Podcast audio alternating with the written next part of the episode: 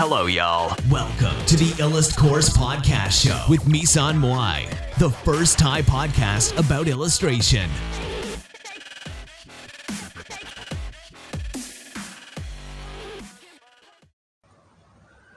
สวัสดีค่ะทุกคนวันนี้ก็มาอ่านรายการแรดพอดนะคะ แต่ว่ามาอ่านแบบเป็นไลฟ์นะคะ ก็คือ เผื่อใครที่สงสัยหรือว่ามีประเด็น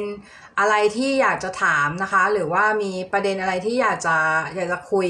เป็นพิเศษเนี่ยก็สามารถคุยกันได้นะคะ โดยที่เดี๋ยวเราจะเอาโพสต์นี้หรือว่าไลฟ์เนี้ยเนี่ยไปลงในอีลัดพอดด้วยนะคะ ส่วนหนึ่งนะคะ ก็คือเฉพาะไลน์นี้นะคะ ก็คือเพราะว่าเดี๋ยวเราจะสวัสดีค่ะ ยิ่งนะคะ สวัสดียิ่งยิ่งยังยิ่งยังอยู่หรือเปล่าโอเค ก็ทำไมนักวาดต้องเข้าใจเรื่องธุรกิจนะคะทำไมนักวาดต้องเข้าใจเรื่องธุรกิจ อันนี้ก็จะเป็นหัวข้อที่เราจะมาพูดกันวันนี้นะคะว่าทำไมนะคะ เพราะว่าอย่างแรกเลยคือถ้าคุณไม่เข้าใจเรื่องธุรกิจนะคะ ก็จะมีคนที่เข้าใจเรื่องธุรกิจเนี่ยเขามาควบคุมควบคุมคุณอีกทีหนึ่งนะคะ ก็คือถ้าเราไม่เข้าใจเรื่องธุรกิจ เราไม่เข้าใจว่าธุรกิจมันมันทำงานอย่างไรนะคะ สุดท้ายแล้วเราก็จะตกเป็นเครื่องมือของคนที่เขาเข้าใจเรื่องธุรกิจในที่สุดนะคะ สวัสดีค่ะยิ่งนะคะ ก็จริงๆเราไม่ใช่เฉพาะคนในวงการวาดหรอกคนอื่นก็ด้วยนะคะ คนอื่นก็อย่างเช่นคนใน คนในวงการนักเขียนหรือคนในวงการอื่น ๆที่ที่มีความคล้ายคลึงกันอ่าสวัสดีนะคะประพาสเคียนโปธิรามาศนะคะ สวัสดีนะคะ คุณประพาสนะคะ ก็ทำไมนะคะ เพราะว่าอย่างที่บอกไปข้างต้นก็คือ คนที่เข้าใจเรื่องของของธุรกิจเนี่ย จะมีอย่างแรกเลยก็คือ เราพอเรามีความเข้าใจแล้วเนี่ย เราจะสามารถทำอะไรได้เยอะกว่าค่ะ ได้เยอะกว่าส่วนหนึ่ง แต่บางคนอาจจะบอกว่าเฮ้ยแบบแค่ฝึกฝีมืออะก็ยากแล้ว ฝึกฝีมือก็ยากแล้วที่จะแบบว่าเออจะเวลาก็จะหมดแล้วอะไรอย่างเงี้ยเวลาก็จะหมดแล้วในการฝึกฝีมือก็แบบไม่แทบจะไม่มีเวลาที่ไปอ่านหนังสือธุรกิจหรือทำอะไรแล้ว แต่บางทีอะ การเข้าใจธุรกิจมันมันเป็นตั้งแต่เรื่องของการตั้งราคาเลย แล้วก็เป็นเรื่องของการแบบว่า การที่เราคือคือถ้าเราเข้าใจอะ ชีวิตเราในการเป็นนักวาดจะง่ายขึ้นมาก ถ้าเราเข้าใจธุรกิจนะคะ เพราะอะไรเพราะว่ามันจะมีเรื่องของการขายงาน การพอเราเข้าใจธุรกิจอะ อย่างแรกที่จะเกิดขึ้นกับเราก็คือ เราไม่ได้ต้องใช้ skill ร้อยเปอร์เซ็นต์ขนาดนั้นในการที่จะหมายถึง skill เราก็ต้องมันก็จำเป็นนะ มันไม่ได้บอกว่าให้หยุดพัฒนาทักษะอะไรอย่างนี้ไม่ใช่นะคะ ก็คือคุณก็ต้องพัฒนาทักษะต่อไปนั่นแหละ แต่ว่าคุณก็จะต้องมีความคอนเชียสหรือว่ามีมีสติรับรู้ในเรื่องของในเรื่องที่ว่าศิลปะมันก็คือธุรกิจชนิดหนึ่งด้วย เช่นกันนะคะ เพราะว่าถ้าคุณไม่เข้าใจตรงนี้นะคะ สวัสดีค่ะคุณเก่งนะคะ ถ้าคุณไม่เข้าใจตรงนี้เนี่ย มันก็ทำให้ชีวิตคุณในการที่จะ จะเป็นนักวาดหรือเป็นอะไรก็ตามที่คุณเป็นอยู่อะ คุณอาจจะเป็นวิศวกร คุณอาจจะเป็นนักเขียน คุณอาจจะเป็นทันตแพทย์ คุณอาจจะเป็นอาชีพอื่น ๆ ก็ได้ที่ไม่ใช่นักวาด แต่ถ้าคุณถ้าคุณไม่เข้าใจเรื่องธุรกิจเลยเนี่ย การเป็นอาชีพของคุณอะ มันจะลำบากธุรกิจมันควรเป็น mandatory มันควรจะเป็นพื้นฐานที่ทุกคนอาชีพเข้าใจอะค่ะ เพราะว่าถ้าคุณไม่เข้าใจธุรกิจอย่างแรกที่จะเกิดขึ้นกับคุณก็คือ คุณจะลำบากมากๆในการเป็นอาชีพนั้นๆนะคะ อืม ไม่ว่าจะเป็น เพราะว่าอะไร เพราะว่าในในทุกธุรกิจอะความ entrepreneurship หรือว่าความเป็นผู้ประกอบการอะมันควรมีอยู่ในทุกอาชีพ มันควรไม่ได้มันควรไม่ได้มีเฉพาะอาชีพนักวาดอย่างเดียว คือหมายถึงคนที่เป็นคนที่เป็นความเป็นนักธุรกิจอะมันต้องอยู่ในตัวทุกคน มันต้องอยู่ในตัวมนุษย์ทุกคนอะเพราะว่าอะไรเพราะว่าเราต้องมีการดีลกันต้องมีการขาย อันนี้คือธุรกิจก็คือธุรกรรมนั่นเองอะก็คือการทำ transaction หรือการทำการขายอะไรเกิดขึ้นเนี่ยในในการเป็นมนุษย์เนี่ยก็คือเราได้ทำธุรกรรมร่วมกันเนี่ยก็คือการทำธุรกิจเรียบร้อยแล้วนะคะ เพราะฉะนั้น การที่คุณคุณบอกว่าเออเราเราจะปฏิเสธเรื่องนี้เราจะไม่เข้าใจเรื่องนี้เราจะแบบว่าอิกนอไปเลย เราจะแบบว่าเหมือนซ้ำเสมือนว่ามันไม่มีอยู่ในโลกนี้ทั้งนั้นที่มันมีอยู่จริงในโลกนี้มันทำให้เราสูญเสียโอกาสอะไรบางอย่างที่ที่เราควรจะได้รับไปนะคะ แล้วก็ อย่างเช่น คุณต้องรู้เรื่องอะไรบ้างนะคะ คุณต้องรู้เรื่องการต่อรองราคาให้เป็นนะคะ อันนี้เป็นข้อแรกนะคะ ต่อรองราคาดีล ดีลงานอะไรอย่างเงี้ย เพราะว่าอะไร เพราะว่าถ้าคุณไม่รู้เรื่องธุรกิจ คุณก็จะเสียเปรียบนักธุรกิจนะคะ คนที่เป็นนักธุรกิจนะคะ แล้วคุณก็จะถูกเอาเปรียบอะไรอย่างเงี้ยนะคะ ได้ง่ายมากในการที่ เพราะโลกโลกใบนี้มีคนอยู่หลากหลายมาก ไม่ใช่ทุกคนที่ที่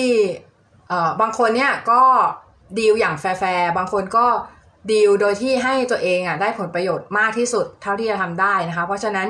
คุณควรรู้ในการป้องกันตัวเอง โดยการเข้าใจเรื่องนี้ให้ได้มากที่สุดนะคะ อย่าไปปฏิเสธมัน เพราะว่าถามว่าทำไมเราถึงบอกว่าอาร์ตเป็นธุรกิจ เพราะว่าทุกอย่างเป็นธุรกิจหมดอะค่ะทุกอย่างในบนโลกเนี้ยมันเป็นธุรกิจหมดแล้วความจริง ๆ แล้ววิชาธุรกิจอะเราควรก็ควรจะเรียน เพราะว่าอะไรเพราะว่าเพราะว่ามนุษย์อะมีการ interact ซึ่งกันและกันอย่างที่เราบอกไปก็คือมีการทำธุรกรรมต่อกันเนี้ยค่ะ พอเรามีการทำธุรกรรมต่อกันเนี่ย มันก็จะเกิดธุรกิจขึ้นนะคะ ขึ้นมาแล้วนะคะ เพราะฉะนั้นตราบใดที่เราเข้าใจเรื่องของธุรกิจเนี่ย เราก็จะมีมีมีความตระหนักรู้นะคะ ตระหนักรู้ก็คือเหมือนกับเรารู้ว่า โอเคนี่คือนี่คือสิ่งที่มันไม่ใช่ มันไม่ใช่การเล่นขายของกัน มันคือการแบบการเรียลทราน s a c t ชันหรือว่าธุรกิจจริง ๆ นะคะเพราะฉะนั้นเนี่ยธุรกิจจริงๆเนี่ยมันก็ต้องมีเงินจริง ๆ ก็มาเกี่ยวข้อง แล้วไอ้เงินจริง ๆ เนี่ยคนที่คนที่เขาจะยอมเสียเงินให้เรา หรือคนที่เขาจะยอมลงทุนให้เราเนี่ย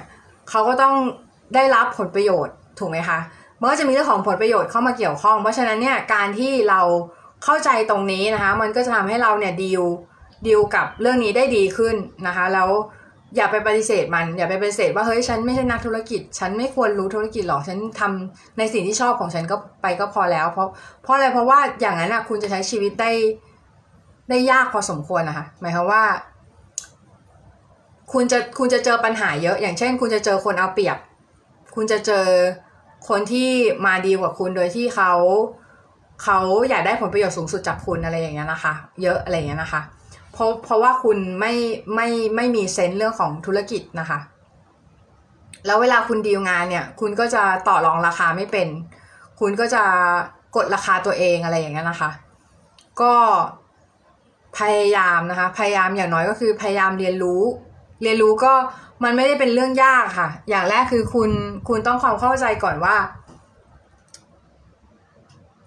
มันมีการซื้อการขายมี transaction มี เรื่องของการปฏิสัมพันธ์ของคนอะไรอย่างเงี้ย เพราะฉะนั้นมันก็จะมีเรื่องของการเจรจาการดีลงานการอะไรอย่างเงี้ย ซึ่งซึ่งซึ่งถ้าเราเป็นนักวาดแล้วเราไม่เรียนรู้เรื่องนี้ใช่ไหมเราก็จะใช้ชีวิตอย่างที่บอกก็คือใช้ชีวิตยากแล้วแล้วอีกอย่างหนึ่งก็คือ คือถ้าคุณแต่ถ้าคุณอยากแบบว่าเป็นที่สุดของวงการอย่างเงี้ยคุณอยากจะแบบเป็นนักวาดที่วาดเก่งที่สุดในวงการ แต่แล้วคุณไม่อยากเรียนรู้เรื่องธุรกิจเลยอะไรเงี้ย คุณก็ต้องมี partner เป็นนักธุรกิจอะค่ะ partner ที่เป็นนักธุรกิจที่คุณจะสามารถปรึกษาเขาได้ ว่าเออเนี่ยทำเรื่องนี้เนี่ยแล้วเราต้องยังไงอะไรเงี้ยเราต้องดีลราคายังไงอะไรเงี้ยนะคะเพราะเพราะไม่อย่างนั้นอะถ้าคุณถ้าคุณไม่มี partner เลย หรือว่าคุณไม่เข้าใจเรื่องของธุรกิจเลยอะแล้วคุณไม่มี partner ด้วย ก็จะทำให้คุณเนี่ยเป็นศิลปินที่เก่ง skill แต่ว่าคุณไม่มี ไม่มีหัวการค้าค่ะพูดง่ายๆหัวการค้านะคะก็คือ เพราะฉะนั้นเนี่ยก็อยากจะฝากไว้ตรงนี้นิดนึงนะคะว่า การที่คุณจะคุณจะคุณจะไปได้ไกลในสายอาชีพ คุณจะต้องมีสิ่งนี้อยู่ด้วยนะคะ สิ่งนี้ก็คือที่ที่เราบอกคือหัวการค้านั่นแหละ หัวการค้าก็คือจะทำให้คุณเนี่ยกลายเป็นนักวาดที่ เอาอย่างนี้ดีกว่า เดี๋ยวยกตัวอย่างเราแล้วกันเราเราเราเราเคยได้งานจาก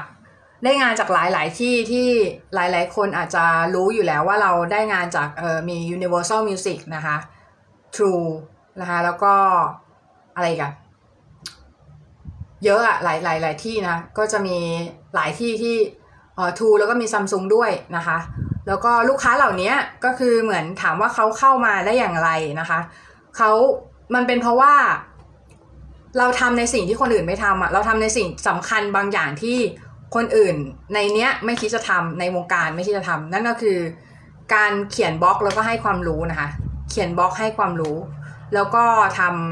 ำทำเว็บไซต์นะคะทำเว็บไซต์ซึ่งเว็บไซต์เนี่ยมันเป็นอะไรที่อย่างแรกเลยคือในแง่ของธุรกิจอะมันทำให้คุณดูน่าเชื่อถือ บางคนอาจจะแบบไม่ไม่อยากลงทุนรู้สึกว่าแบบเว็บไซต์มันเป็นอะไรที่แบบ โอ้ยมันจะตกยุคมันจะอะไรคือ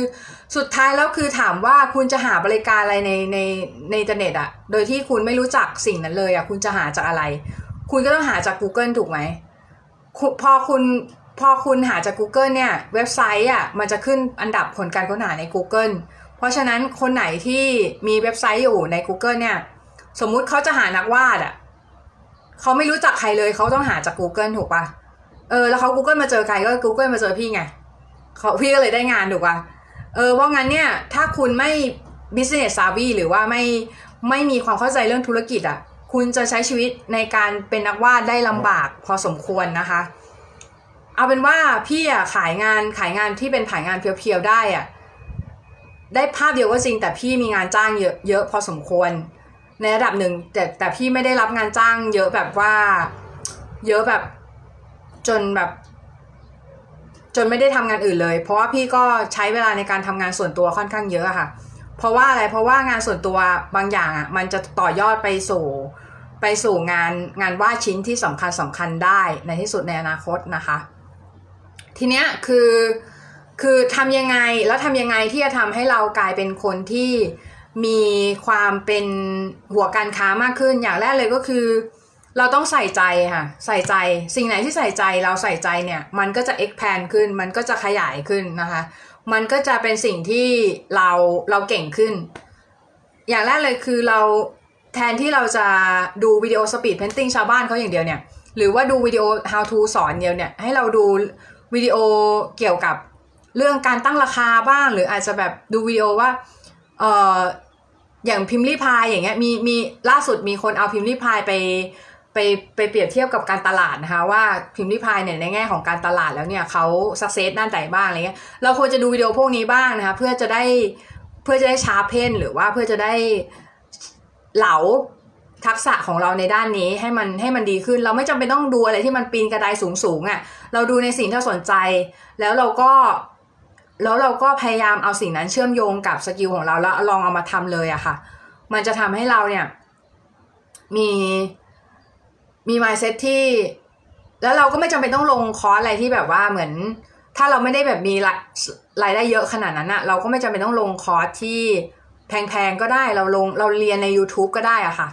ดูดูวิดีโอ YouTube ก็จะช่วยได้ส่วนหนึ่งเรื่องของเรื่องของ mindset เรื่องของธุรกิจอะไรเงี้ยนะแล้วก็ดูช่องต่างๆ ดูช่องธุรกิจบ้างอะไรเงี้ยนะคะ เพื่อจะได้เพื่อจะได้ทำให้เราเนี่ยมี mindset ในเรื่องของในเรื่องของธุรกิจที่ดีขึ้น แล้วเราเอาแล้วพี่บอกเลยว่า คนที่ปฏิเสธความเป็น entrepreneurship หรือว่าความเป็นผู้ประกอบการเนี่ย คุณจะเป็นลูกจ้างเขาตลอดไปนะคะฝากไว้แค่นี้แหละ เออ ถ้าคุณถ้าคุณอยากเป็นลูกจ้างเขาต่อดไป คุณก็ไม่จำเป็นที่ต้องจะต้องเรียนรู้เรื่องนี้ เออ แต่ถ้าคุณอยากจะเป็นนายตัวเอง คุณอยากจะทำงาน ของตัวเองแล้วก็ขายได้แล้วคุณอยากจะเป็นเป็น business owner หรือว่าคุณอาจจะไม่อยากเป็น business owner คุณอาจจะอยากเป็น artist อาจจะอยากเป็นศิลปินอะไรเงี้ยคุณก็ต้องเรียนรู้เรื่องนี้ เพราะว่าเรื่องนี้จะทำให้คุณอยู่ได้ โดยไม่ต้องพึ่งพาคนอื่นนะคะ อันนี้ฝากไว้นะคะ สวัสดีทุกคน peace